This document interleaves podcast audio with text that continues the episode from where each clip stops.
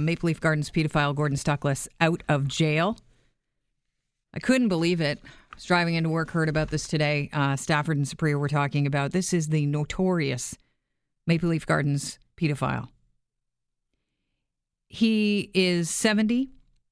He was released on parole about a month ago, and he is living at a halfway house in downtown Hamilton, just a block away from a park that is frequented by kids. His lawyer was on uh, yesterday with our uh, colleague, Charles Adler, and he had this to say about the chance of Stuckless reoffending.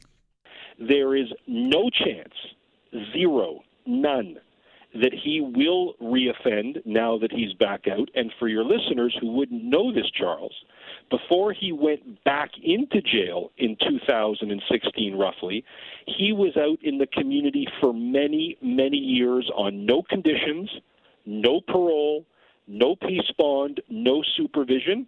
And the police themselves will tell you he never so much as had a parking ticket. Yeah. What does that have to do with little kids? I'm sorry. Is anyone else absolutely, uh, uh, completely appalled by the fact that this guy, he, uh, last June, Stuckless was locked up for 10 years. Uh, he, that was on appeal from a previous sentence of six and a half years.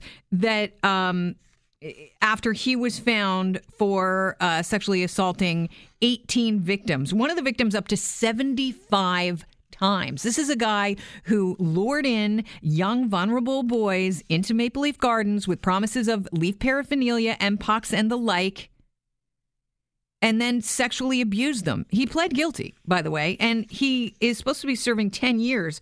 He gets out after three and a half on parole. To me, it's absolutely heartbreaking. It's appalling. I am really, I do feel for the victims of Stuckless, I because they're still out there, and you know they figure there he, he, was unsure of how many boys he molested. They, they figure there's at least eighty, so you have to know that it is so incredibly. This is one of the most difficult things to do is to come forward and say this happened to me. Why? Because you a don't believe people will believe you, and b there's so it is so completely complex when someone is molested. The shame that goes along with it. I just I am absolutely broken up that this guy is out, and I am hurting for anyone that is uh, listening. I, I am getting really emotional about this, Chris, because we had a guy that called up one time, and he listens to the show, and he said he was one of Stuckless's victims. I don't know if he came forward, but how does he feel today? It doesn't matter if you have been chemically castrated, in my opinion. If you do not serve your sentence, the message is loud and clear to any other pedophile out there. Kids don't matter. Have at her. That's the message because, okay, you might uh, get caught, but if you agree to be chemically castrated, then you're fine to go about your business. You know, you'll get out and then you can live amongst people. I mean, one of the conditions of his parole, by the way, is that he has to continue his treatment plan. Okay including this chemical castration. But he has to report on all relationships and friendships with male and females who have responsibility for male children under 18. And he can't be alone with minors. Can't be alone with minors. How about can't be even around minors with anyone else, even in the presence?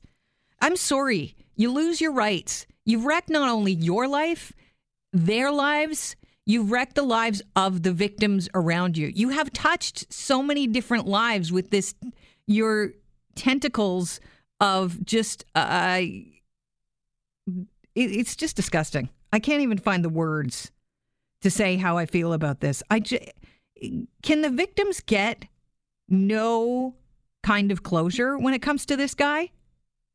The parole board has deemed Stuckless a very, very low risk to commit future sex crimes. Well, you know, correct me if I'm wrong, but what about crime and punishment? Where's the punishment? In in this case, it doesn't fit the crime.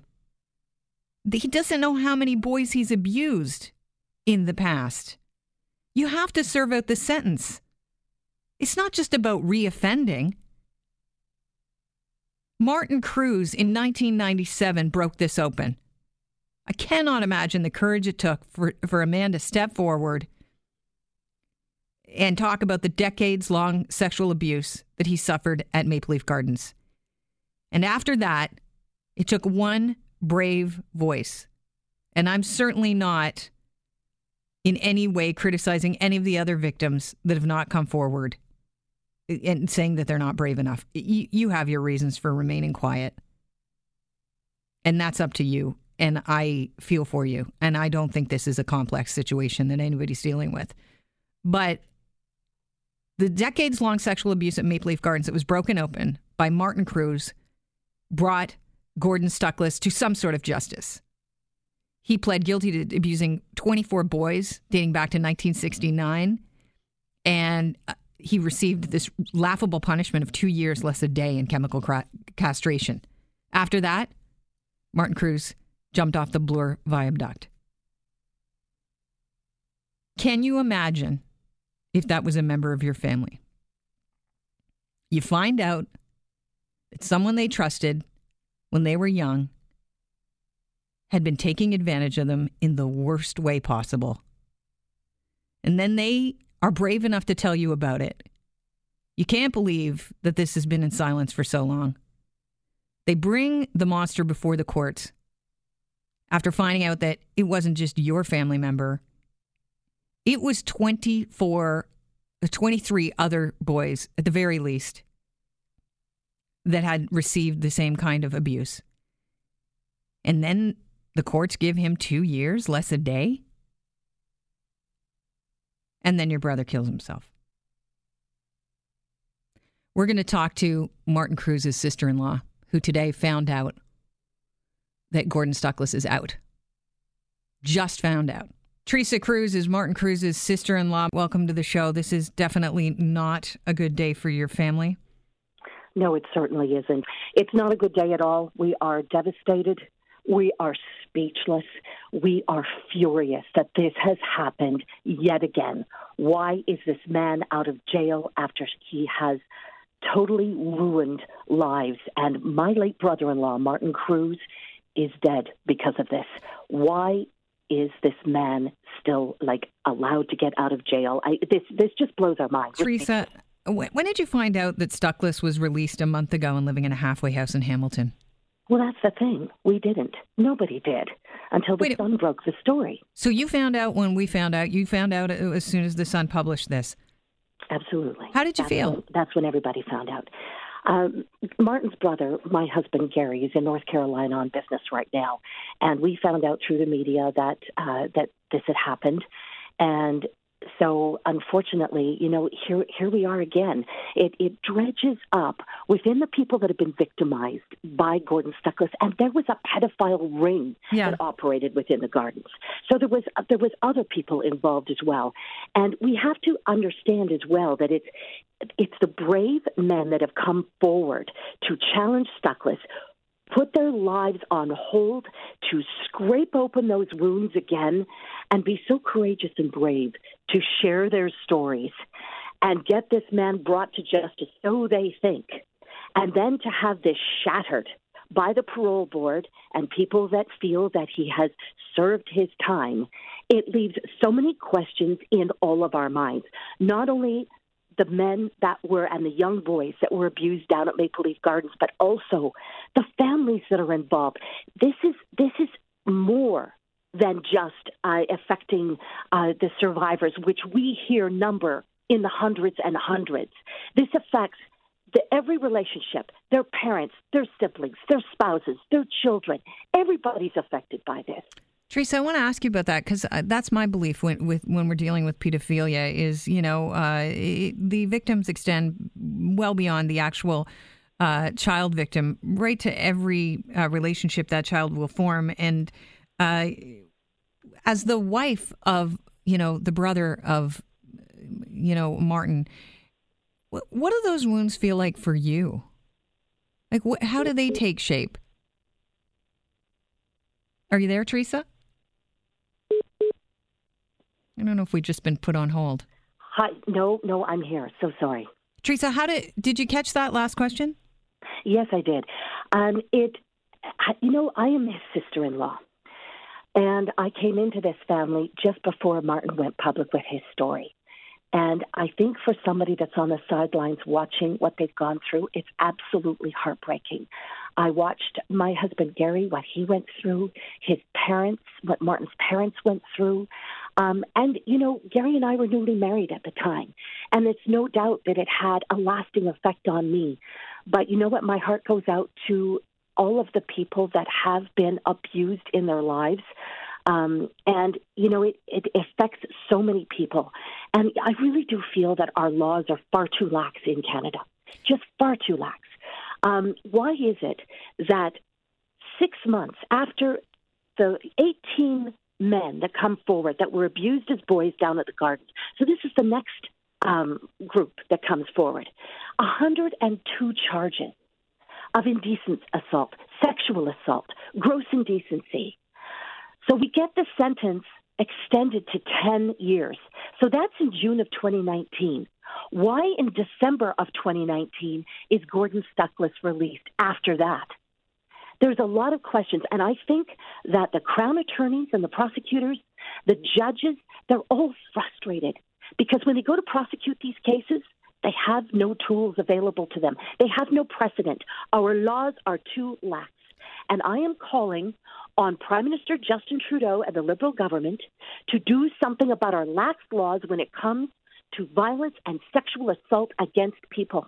Why is it that down in the United States, in cases that are very high profile, these are the ones we hear about. Can you imagine the ones that we don't?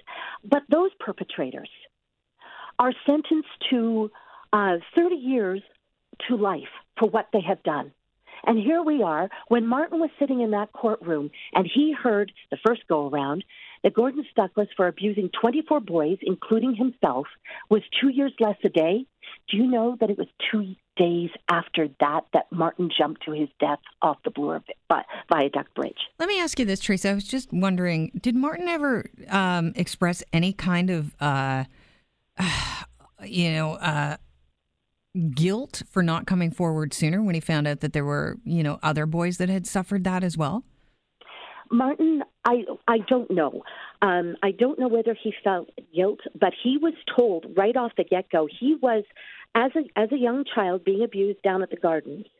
And how he ended up at the gardens was his father was installing the draperies for Maple Leaf Gardens. So his you know he was said you know somebody said do you have any any children that love hockey? Oh, yes i do. I've got two of them out of the three. One's basketball. So it ended up that martin and gary went down to maple leaf garden uh, how did that affect your uh, father-in-law the rest of his life well god bless him he passed in january of 2018 uh, it's affected the whole entire family but you know it's it's um you know, did Martin feel any guilt that he didn't come forward? He was threatened that his family would be killed. That's what he was told, and he told us. His family would be killed if he came forward. So then the now victim, although they're being victimized, they can't go to their safety net because they're worried now that they're their safety net's protectors. What is no, this? Then, then, as they get older, though, they go into this life of first of all, Martin went through denial, mm-hmm. and then he got into um, uh, pain and shame that this had happened to him, and the family struggled for 10 years before he came forward with his story. And do you know why he came forward? Because he had been going to um, the Toronto Maple Leaf management for years, saying that the pedophile ring was still operational within Maple Leaf Gardens. He was saying that it was still going on and to do something, and they didn't. So that's when he went public with his story in February of 1997. So, as far as feeling guilt, I can't speak for him, but I do know that he had finally had enough and he just couldn't stand it anymore, and that's why he came forward.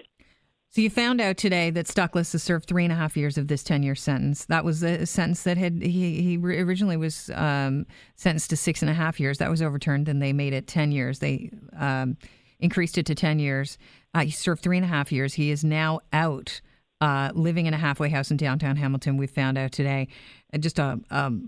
block and and um, uh, away from a park frequented by kids. The lawyer says there's no fear of reoffending whether he reoffends or not is is not even the the question. The the punishment has has he has not served out uh, his sentence. What does this say to other victims out there, Teresa? Is there any worry to you as a family member of, of a victim that jumped to his death because he felt like he did not get justice? Um, is there any fear that other victims won't come forward and this this guy won't be put behind bars for other crimes in the future?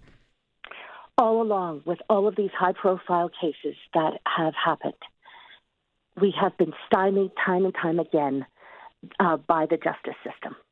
And, you know, it's, it's just mind boggling um, that we are here again. I want to answer to you had mentioned his lawyer, Mr. Goldkind, mentioning chemical castration.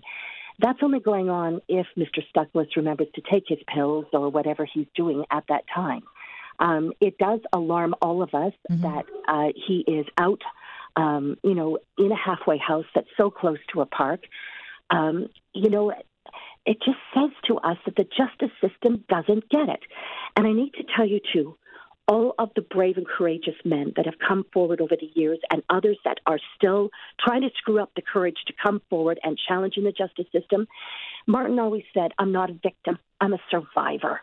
And that's very, very important that, that these brave men be referred to as survivors because that's what Martin said that they were and that's how they feel. Because why why be a victim when you can rise above that and do something about it? But you know what? They keep getting the door slammed in their face mm-hmm. at the justice system level.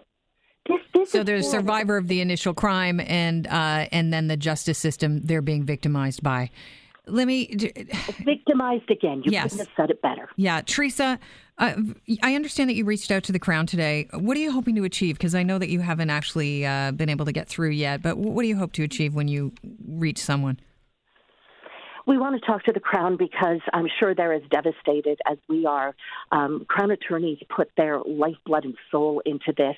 It matters to them. And they too are extremely frustrated about what happens when all of their hard work is just overturned um, as you know they think that they've got the job done and then things come up in the justice system charges are thrown out. Gordon stuckless had all sorts of charges thrown out um, that would have meant that he would have received a much stiffer penalty. So even though they were thrown out he gets six and a half years those brave 18 men have got to go back and read their victim impact statements again. And then the band aid's ripped off again when he gets 10 years, and at least that was something. And now here we are. Six months after his sentence is extended to 10 years, here we are again, and he's he's out on parole. This um, it's horrible. Can they reverse parole? I have no idea. I think that that will be what I need to talk to the Crown. I'm not a lawyer. I'm just a person that's been affected by this, who had, um, you know, a relative by marriage go through this, and I've seen the toll that it's taken on my husband and his parents and all of the other victims who stood there in credulous disbelief in 2016, because Gary and I were there in support, and we stood outside the steps of the courthouse, and all of the garden survivors were staring at us going, it's just happened to us again.